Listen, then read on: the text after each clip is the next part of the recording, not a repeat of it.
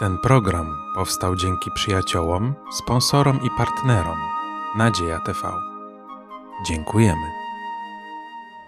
Serdecznie witam na kolejnym studium Słowa Bożego w Kościele Adwentystów Dnia Siódmego w zborze w Podkowie Leśnej. Przez cały sezon studiowaliśmy Biblię pod kątem widzenia szafarstwa. Dzisiaj chcemy podsumować te wszystkie studia. Serdecznie witam i wierzę, że to będzie wielkim błogosławieństwem dla nas wszystkich.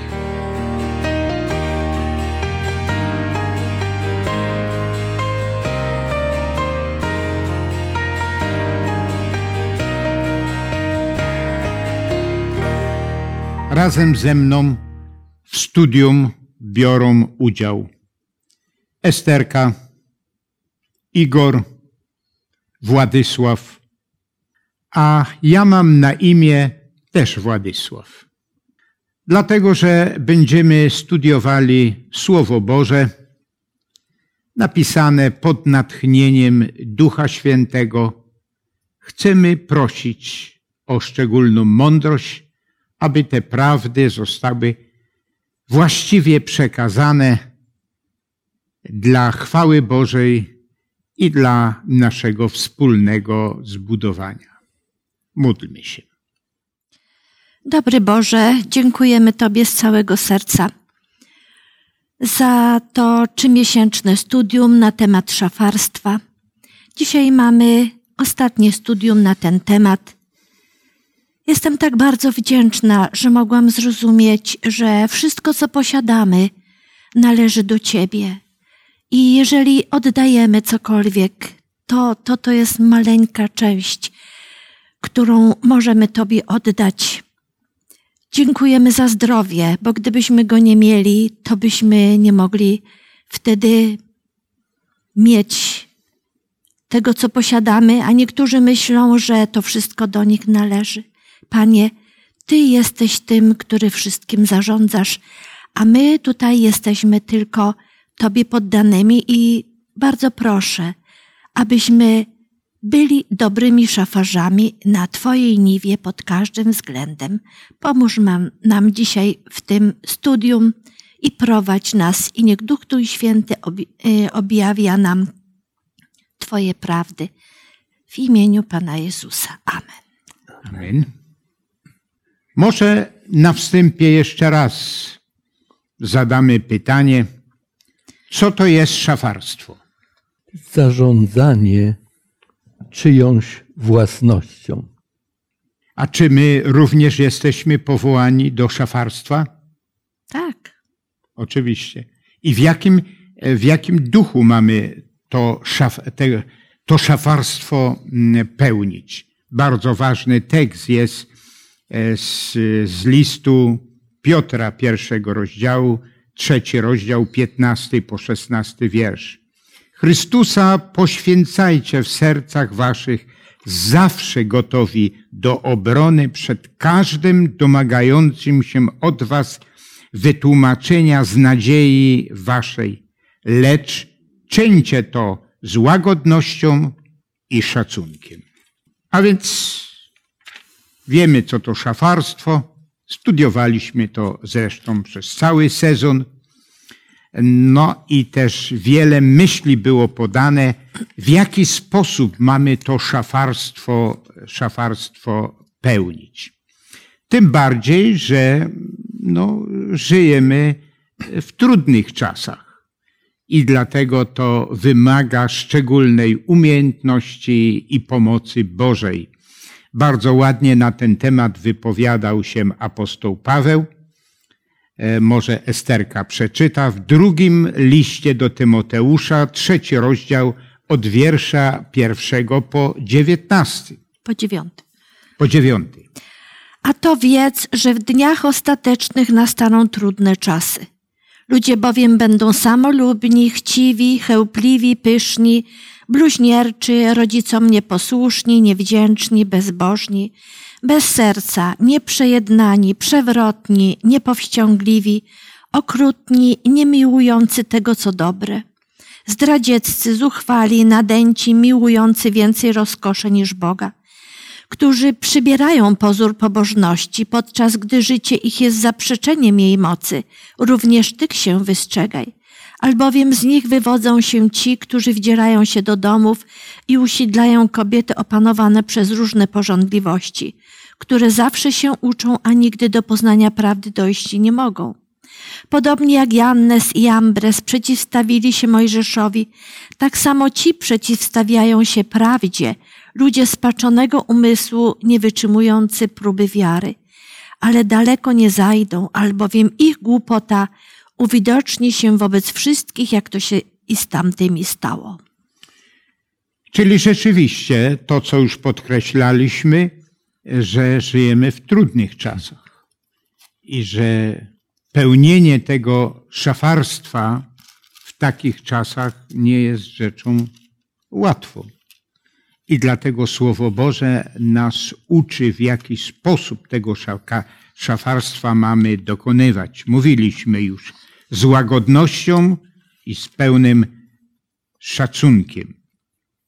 Szczególnie tutaj uderza mnie ten z przeczytanego fragmentu Pisma Świętego, wiersz 5, że mamy do czynienia z ludźmi, którzy mają tylko pozór pobożności, ale skutków tej pobożności się zaparli. I dlatego szczególnie ci, którzy chcą pełnić tą misję szafarstwa, wiele mamy myśli, w jaki sposób mamy to pełnić. W Słowie Bożym, w Księdze Ezechiela, 14 rozdziale i 14 wierszu, wymienione są pewne osoby, no i podkreślone jest, jaka była ich postawa. Może ktoś przeczyta, może Igor, tak. Księga Ezechiela, 14 rozdział i 4 wiersz. 14 wiersz. To choćby nawet byli z nim ci trzej mężowie, Noe, Daniel i Job, wybawiliby przez swoją sprawiedliwość tylko swoje własne dusze, mówi Wszechmogący Pan. Tak, ci trzej mężowie to byli wielcy szafarze i jaką cechę posiadali, którą powinni reprezentować wszyscy szafarze? Powinni być wierni. Wierni Zgoda. W tym, co by przyjęli na siebie i co Bóg im zlecił. Tak, powinni być wierni. Tam wspomniana jest też sprawiedliwość tych mężów. A więc szafarz nie tylko zarządza, ale myśli o tym, co zarządza i stosownie do sytuacji właściwie dysponuje tym majątkiem, który został mu powierzony. Tak, zgoda. I tak wierni szafarze to są pobożni ludzie, którzy są blisko Boga i boją się Boga i dlatego chcą być wiernymi. Tak. I to wszystko w pobożności czynią, co też jest podkreślone. Zgoda. Jaką cechę jeszcze szafarze powinni posiadać ci, którzy szafują zarówno tymi, jak studiowaliśmy, tymi dobrami duchowymi, jak również tymi dobrami materialnymi. No, co na ten temat jest napisane w liście do Rzymian, 8 rozdziale. A wiemy, że Bóg współdziałał we wszystkim ku dobremu z tymi, którzy Boga miłują, to jest z tymi, którzy według postanowienia Jego są powołani. A więc są przez Boga powołani i apostoł Paweł w liście do Filipian podkreśla, że ja nie mówię tego z powodu niedostatku, bo nauczyłem się przestawać na tym, co mam. Czyli zawsze zadowolony z tego, co ma, co mu Bóg ofiaruje, co mu przeznacza.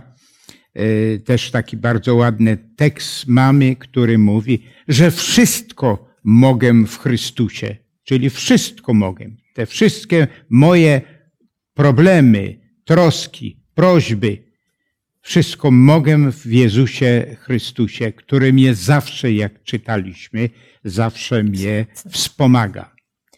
Proszę. Tu są takie piękne wiersze, że szafarze powinni się radować w Panu zawsze. Skromność ich powinna być znana wszystkim ludziom.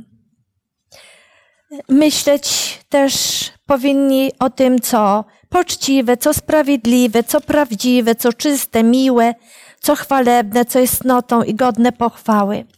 I jeszcze jest jeden taka bardzo dobra myśl w Hebrajczyków w 13 rozdziale 5 wierszu, tak, że jest podkreślone, żeby życie nasze wolne było od chciwości i żeby poprzestawać na tym, co się ma i być zadowolonym z tego, co się ma.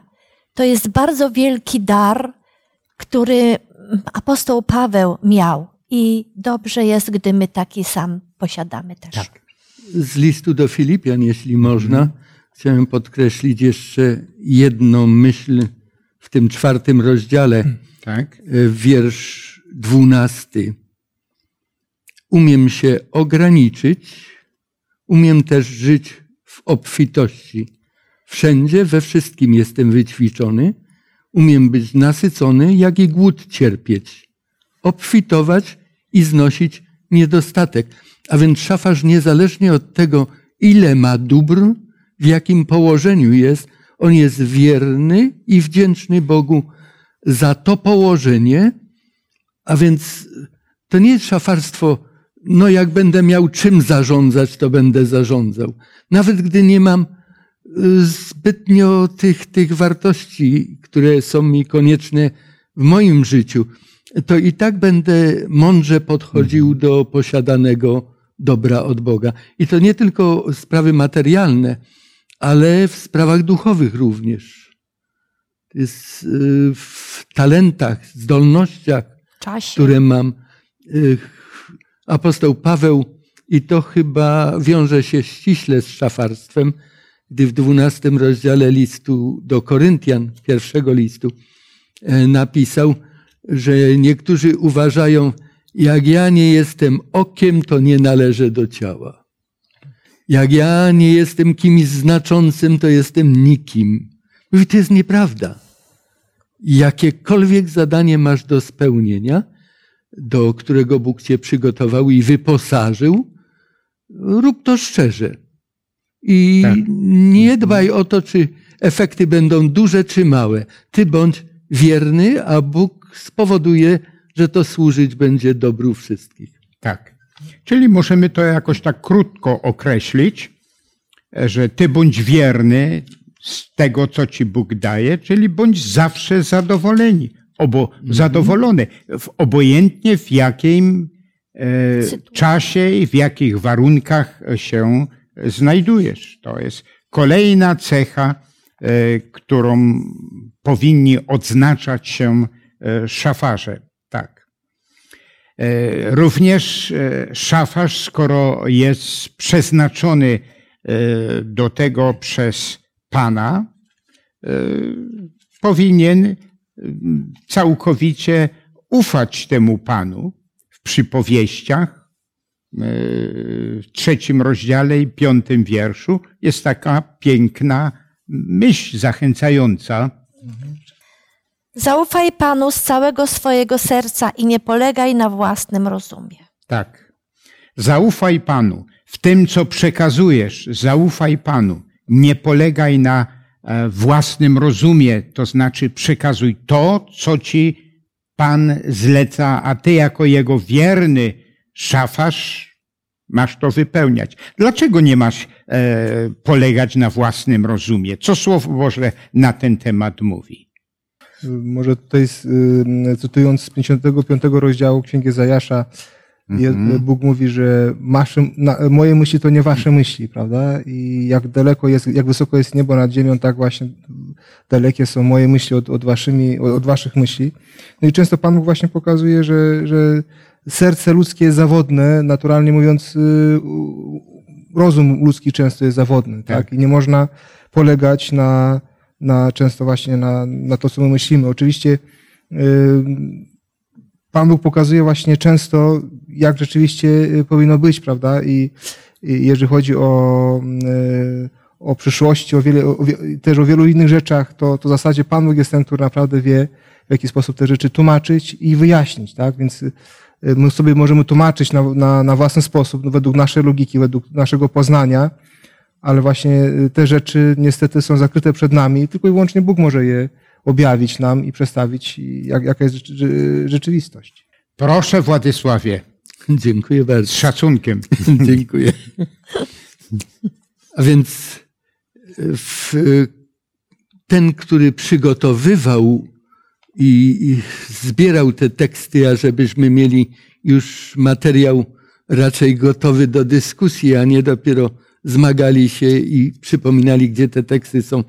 On, mówiąc o tym, to znaczy wnioskując z tekstu, z przypowieści, na rozumie swoim nie polegaj, ja sądzę, tu chyba nie chodzi o to, żebyśmy bezmyślnie wykonywali to czy tamto.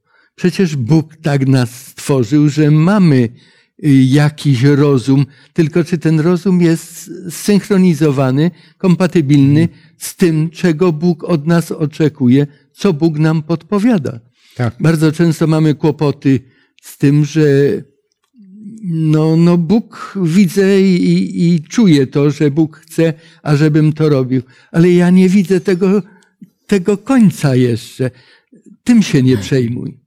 Jeżeli zrozumiałeś moją myśl, jeżeli chcesz ze mną współpracować, to pozwól, że ja zainicjowałem tę działalność i ja jej nie porzucę. Ja ją będę kontynuował aż do samego końca. I autor tego materiału, który mamy przed sobą, napisał między innymi taką myśl, którą sobie podkreśliłem. Tak. Łatwiej jest ufać Bogu w tych sprawach, na które nie mamy wpływu. Mhm.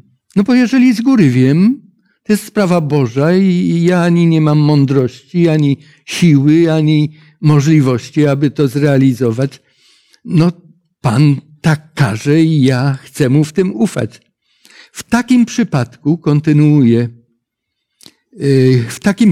nie mamy innego wyjścia, jak tylko zaufać Bogu. Ale prawdziwa ufność płynąca z serca pojawia się wtedy, gdy mamy do czynienia z czymś, co w jakimś stopniu zależy i od nas. A nasza ufność wobec Boga skłania nas do wybrania określonego wyboru postępowania. Czuję tę myśl, rozumiem, tak. Wiem, gdzie Bóg i czego Bóg żąda i oczekuje. Już nawet sobie, ale Panie Boże, ja jestem tu na tej ziemi, ja znam tych ludzi, znam te okoliczności, ja wiem, jak to zrobić. I tutaj, aby Bogu zaufać, a nie pójść za własnym myśleniem, bo to się może skończyć bardzo nieciekawie dla nas, zresztą z doświadczenia chyba, jako ludzie, jako szafarze, dosyć dużo o tym wiemy. Poproszę Esterkę o kolejną cenną myśl na temat szafarstwa. Przeczytałam tekst z przypowieści Salomona. Zaufaj Panu z całego swojego serca i nie polegaj na własnym rozumie. Myślę, że bardzo powinniśmy być w stałej łączności z Bogiem i mieć tak bardzo dużo pokory, bo jeżeli się ma pokorę, to wtedy jest o wiele łatwiej zaufać Bogu, bo nasze życie nieraz nam płata figle i nie bardzo mamy ochotę ufać, chcemy zrobić po swojemu, ale właśnie nie widząc tego, co nam przyniesie to, co chcielibyśmy zrobić, my powinniśmy ufać Bogu i tak czynić, żeby to było zgodne z Bożym zaleceniem, które jest w Słowie Bożym. Tak, czyli możemy podkreślić, że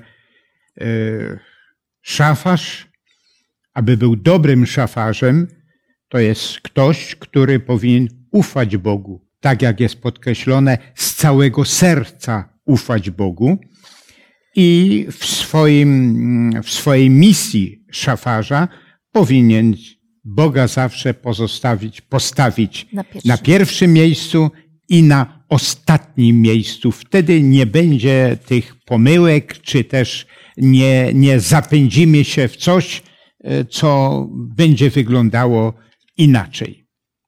Jako dobrzy szafarze, zgodnie z tymi myślami, które podkreśliliśmy, jakie słowa chcielibyśmy od tego, który nas powołał do tej misji szafarza, usłyszeć? Proszę bardzo. Powiedziane jest, Pan Jezus powiedział: tak niechaj świeci wasza światłość przed ludźmi, aby widzieli wasze dobre uczynki, a chwalili Ojca waszego, który jest w niebie. Co z tego wynika? Że nie mają nas chwalić, ale nasza postawa ma kierować ludzi ku Bogu, ku Bożej prawdzie. Mhm. Abyśmy i w tym, co przekazujemy, i w naszej postawie przede wszystkim mieli zawsze na uwadze uwielbienie Boga, chwalenie Boga, podkreślanie Boga. Jest tu bardzo ładnie podkreślone, to i Chrystus powiedział, że tak niechaj świeci światłość wasza przed ludźmi, aby chwalili Boga. Czyli czego to wymaga ze strony szafarza? Żeby chwalili nade wszystko Boga. Ma być uczciwy. Może ja powiem taki nieduży przykład z pracy, kiedy jeszcze pracowałam w aptece i coś musiały moje koleżanki zrobić nie takiego. Nie będę mówiła dokładnie co, ale kierowniczka przyszła i powiedziała tak: powiedzcie, kto to zrobił. Wiemy, że nie zrobiła tego pani Estera. Ja byłam taka wdzięczna Bogu, że mamy Słowo Boże, że nas to strzeże przed jakimiś nieraz takimi niedużymi nieuczciwościami. Chwała Panu. I tym powinien odznaczać się ten dobry szafarz, czyli właściwie postępować pod każdym względem zgodnie ze Słowem Bożym i radami Boga. Proszę, Igor. Jezus powiedział, że On jest światłością świata i tak samo my powinniśmy być tą światłością świata. Inaczej mówiąc, kiedy Jezus mieszka w nas, to wtedy będziemy świecić. Tak. I wtedy właśnie będziemy chwalić Pana Boga. I właśnie mi się wydaje, że Jezus przede wszystkim to podkreśla, żebyśmy rozumieli, że kiedy naprawdę On żyje w pełni w naszych duszach, umysłach i sercach, to wtedy po prostu, chcąc czy nie chcąc, po prostu będziemy świecić. Tak jak jest w tej przypowieści w Ewangelii Mateusza, 24 chyba rozdział, kiedy Jezus się zwraca do grupy ludzi, którzy właśnie robili dobre uczynki. I kiedy Jezus do nich się zwraca właśnie, żeście to zrobili, to oni powiedział: kiedy, Panie Boże? Tak. Kiedy? Myśmy nie pamiętamy. Prawda? Natomiast do drugiej grupy ludzi, prawda, mówiąc, kiedy byłem nagi, nie przeodzialiście mnie i tak dalej, to nie wiem kiedy, byśmy zawsze to robili, prawda? I właśnie o to chodzi, że wtedy, kiedy świeci Jezus w nas, tak, to wtedy my widzimy, nie widzimy, to nie jest ważne. Bo wtedy naprawdę jesteśmy przedstawicielami Chrystusa. Tak. I mi się wydaje, że głównie właśnie o to chodzi w tej myśli, prawda, żebyśmy byli naprawdę tymi, którzy świecimy na tym świecie, bo Jezus jest światłością świata. Tak. My nie zdajemy sobie sprawy nawet z tego, że tak żyjemy tym, to tak jak Igor podkreślił, bo Jezus mieszka w nas. I to nie my czynimy, tylko Jezus oczywiście to czyni. Proszę, Władysław. To pięknie, gdy ludzie zauważają, tak jak Esterka powiedziała, znają nas i wiedzą, że nie jesteśmy w stanie ich rozczarować, bo wierzymy w Boga takiego, o którym nieraz próbowaliśmy im też już mówić. Ale bywa inaczej. Bywa też tak, że ktoś jest bardzo szlachetny, bardzo uczynny, jest wykorzystywany, jest wyśmiewany. Różne historie bardzo niepochlebne o nim zaczynają krążyć. Apostołowie to zresztą rozumieli. I Piotr w swoim liście pierwszym, w rozdziale drugim, tutaj chcę zacytować dwa teksty, 11 i 12, napisał tak. Umiłowani, napominam was, abyście jako pielgrzymi i wychodźcy wstrzymywali się od cielesnych porządliwości, które walczą przeciwko duszy. Prowadźcie wśród ludzi życie nienaganne, aby ci, którzy was obmawiają jako złoczyńców, przypatrując się bliżej dobrym uczynkom, wysławiali Boga w dzień nawiedzenia. Tak. Może w pewnym okresie będą was atakować, ale gdy Duch Święty poruszy ich serca, to stwierdzą, że niesłuszne były ich oceny, ich osądy. Natomiast ludzie, którzy zaufali Bogu i zarządzają Jego dobrami, a więc przejawem Jego miłości, Jego dobroci, hojności, życzliwości, nawet wobec ludzi, którzy są przeciwni, mają coś w sobie. Tak. I wtedy ta chwała Bogu jest w pełni oddawana. Tak, proszę bardzo, Sterko. Tutaj apostoł Paweł, bardzo mi się podoba, jak pisze do Tytusa, jakie daje rady. We wszystkim stawiaj siebie za wzór dobrego sprawowania przez niesfałszowane nauczanie i prawość. Przez mowę szczerą i nienaganną i tak dalej. To jest apel, aby jako dobrzy szafarze Chrystusa właśnie taką postawę zajmowali. Tak. Ale chcemy też jeszcze i podkreślić to, że przyjdzie taki czas, kiedy może sądu, można to tak nazwać, albo jakiś czas rozliczeń, że kiedy ten Pan, który to wszystko przekazał nam, te wszystkie dobra duchowe i doczesne, przyjdzie, aby rozliczać. I wtedy jakie słowa pragnęlibyśmy usłyszeć, które zresztą są zapisane w Piśmie Świętym. Tak, przeczytajmy. Ja jeszcze chciałabym powiedzieć, że gdy naprawdę szafarz chce iść taką Bożą drogą, to mamy zapewnienie Boże w księdze Izajasza w 30 rozdziale, 21 wierszu. A gdy będziecie chcieli iść w prawo albo w lewo, twoje uszy usłyszą słowa odzywające się do ciebie z tyłu. To jest droga, którą macie iść.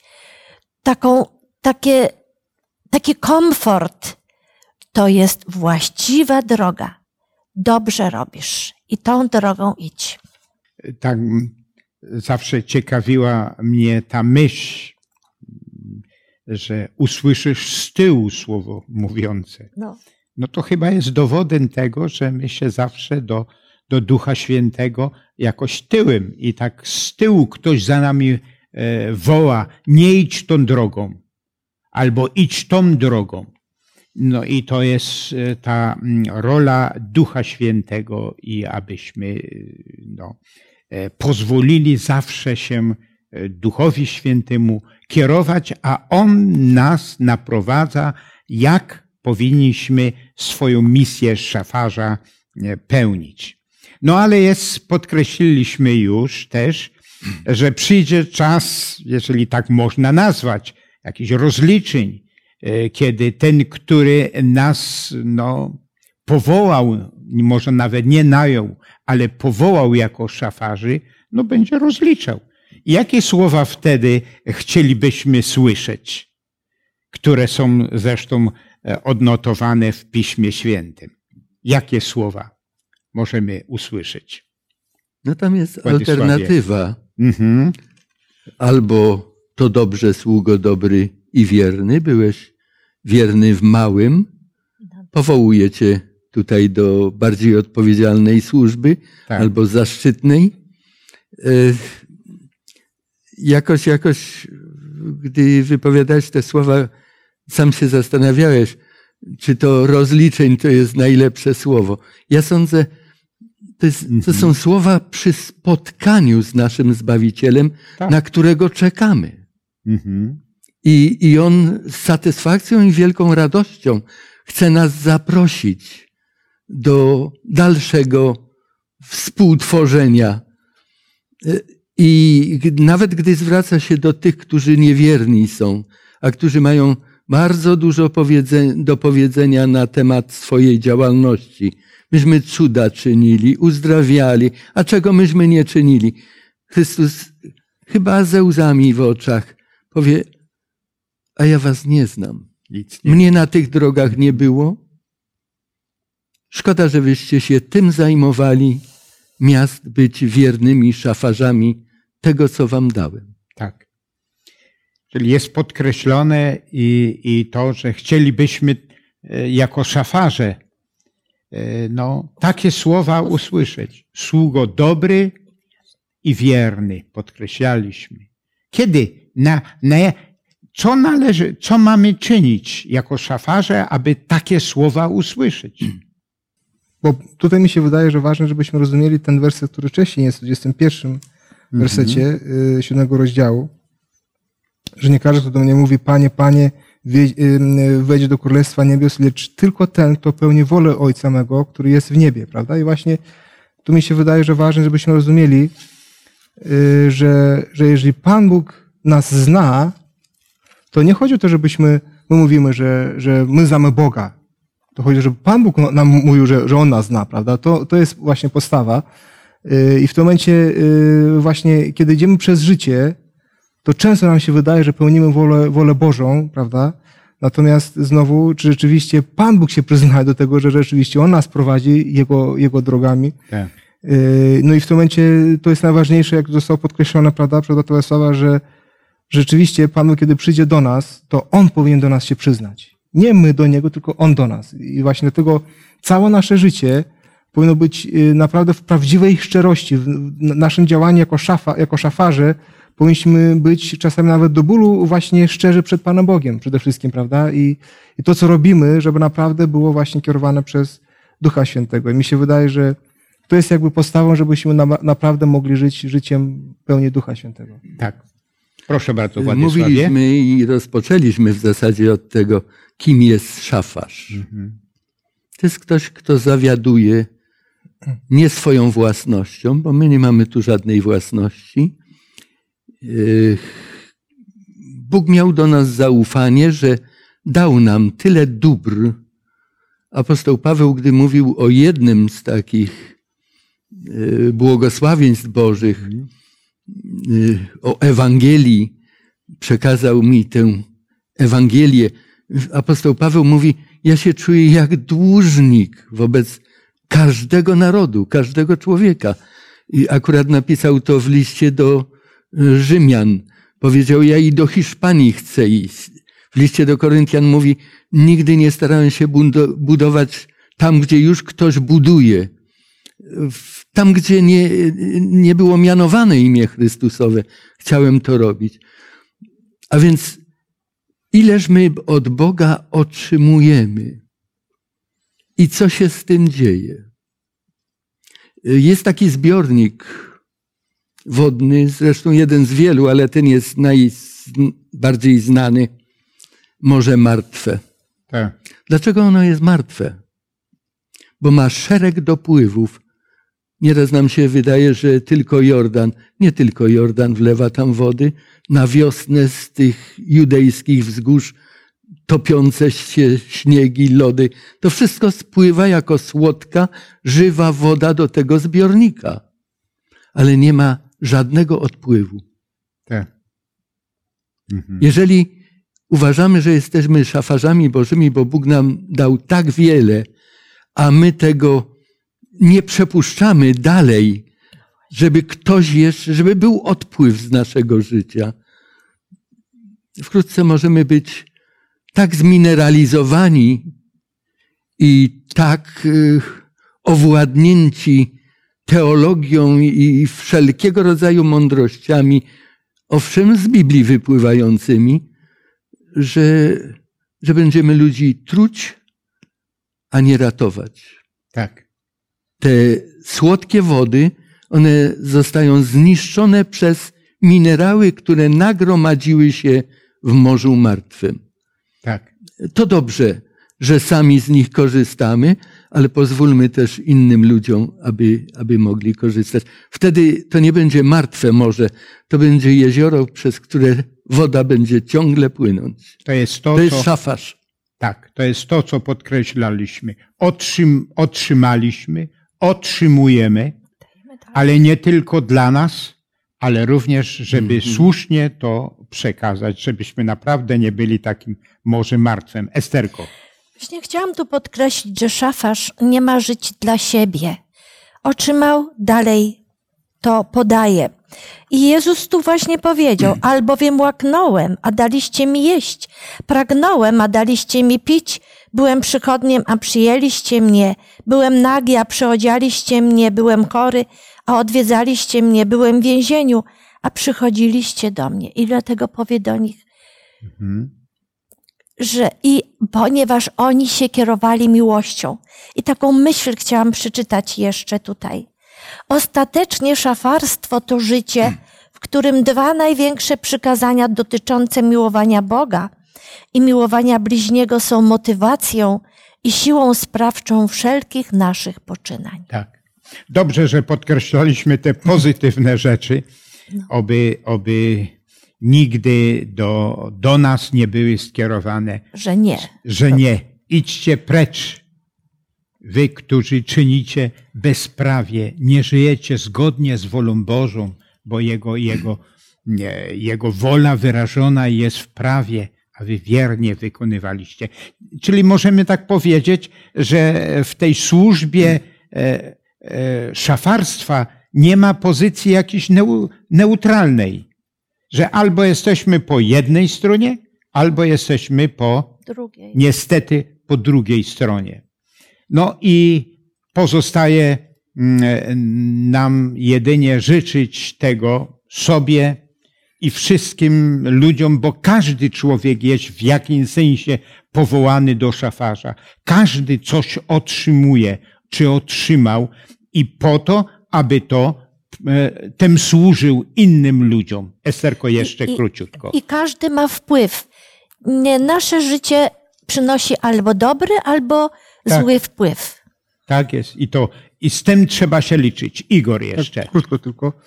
Właśnie to chodzi, że wtedy, kiedy jesteśmy oddani do końca Bogu, to wtedy to, co potem dajemy znowu innym ludziom, to jest nie tyle, że łatwo, to naturalnie dajemy, prawda? Więc to jest, mi się wydaje, to jest, co w naszej świadomości musi być cały czas ważne, prawda? Czyli oddanie się Bogu. Tak. Bo wszystko to możemy przekazywać jakoś bezpiecznie innym ludziom, jeżeli czerpiemy to od Boga. I to wtedy wiadomo, że nasze szafarstwo, nasza służba będzie bardzo pozytywna. No, proszę Państwa, powoli dochodzimy do końca z tą lekcją na temat szafarstwa. Wierzę, że wiele cennych myśli zaskarbiliśmy. No i niech Bóg nam dopomoże, abyśmy okazali się tymi dobrymi szafarzami. I gdy Jezus Chrystus przyjdzie, aby do nas mógł powiedzieć słowa: sługo dobry i wierny, wierny w tym, co ci przekazałem, wiernie przekazywałeś to innym ludziom. Chciałbym jeszcze jedno zdanie, które dopełni być może tego, cośmy już powiedzieli. Nasze zbawienie zasadza się nie na naszych uczynkach dla Chrystusa, tylko na tym, czego On dokonał dla naszego zbawienia. Żebyśmy nie myśleli, że my, którzy mamy szafować, to my spowodujemy, że będziemy zbawieni, będziemy cacy, inni ludzie będą B. Nie. Chrystus umiłował tak samo każdego człowieka i jeżeli nie skorzystamy z tego, co On dla nas dokonał, to my też nie mamy nic, co moglibyśmy dokonać, czy to dla Niego, czy dla innego człowieka. To, co Chrystus dla nas dokonał, zbawienie i to wszystko, tak jak było słusznie podkreślone, no musimy też to przekazywać, że również do drugiego człowieka powiedzieć, ten Chrystus również dla ciebie to dokonał. Przyjmij, prosić i modlić się. I dlatego też no, ja wierzę, że z wielką wdzięcznością przestudiowaliśmy te wszelkie tematy na temat szafarstwa i że z pomocą Bożą będziemy dobrymi szafarzami. A proszę Państwa, studia biblijne się nie kończą. W następnym sezonie będziemy omawiali czasy końca. Jesteśmy przekonani, że w tym czasie końca żyjemy. Czytaliśmy pewne teksty, Esterka czytała, jacy ludzie będą w czasie końca. No i na ten temat będziemy w następnym sezonie studiowali, omawiali.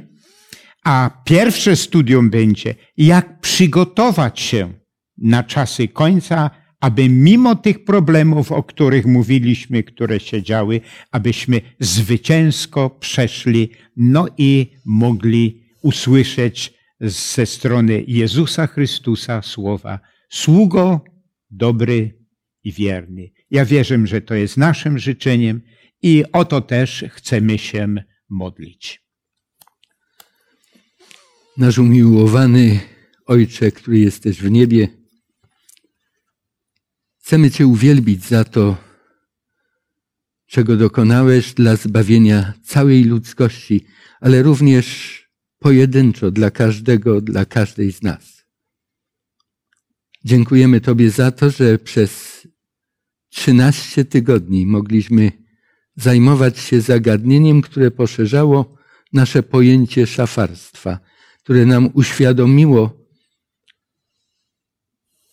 że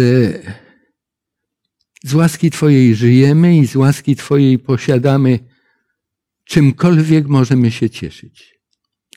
Daj, aby, dlatego że my mamy, lepiej było też ludziom, którzy są wokoło nas. Pomóż nam nienachalnie, nienamolnie, ale z wdziękiem mówić o Twojej wielkiej miłości, aby Duch Twój Święty, który działa na serce każdego człowieka, miał w nas również tych, którzy doświadczając Jego prowadzenia, Jego miłości, mogą zaświadczyć innym ludziom, jak cudownym Zbawicielem i Bogiem jesteś.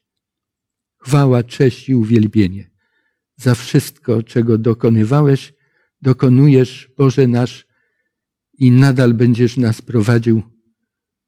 Przyjm podziękowanie, które składamy Tobie, Ojcze, Synowi Twojemu i Duchowi Świętemu. Amen. Amen. Amen.